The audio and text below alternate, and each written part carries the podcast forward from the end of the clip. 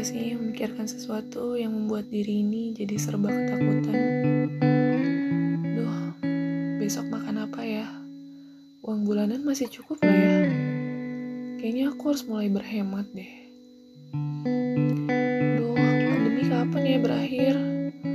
Aku jadi takut. Jangan-jangan aku OTG yang nyebarin virus. Dan masih banyak ketakutan lainnya. Padahal itu semua baru dan belum tentu terjadi. Itu semua hanya asumsi yang kita ciptakan. Kalau kalian pernah dengar istilah "you are what you think", maka di sini kita akan coba sharing tentang hal-hal yang kita pikirkan dalam hidup.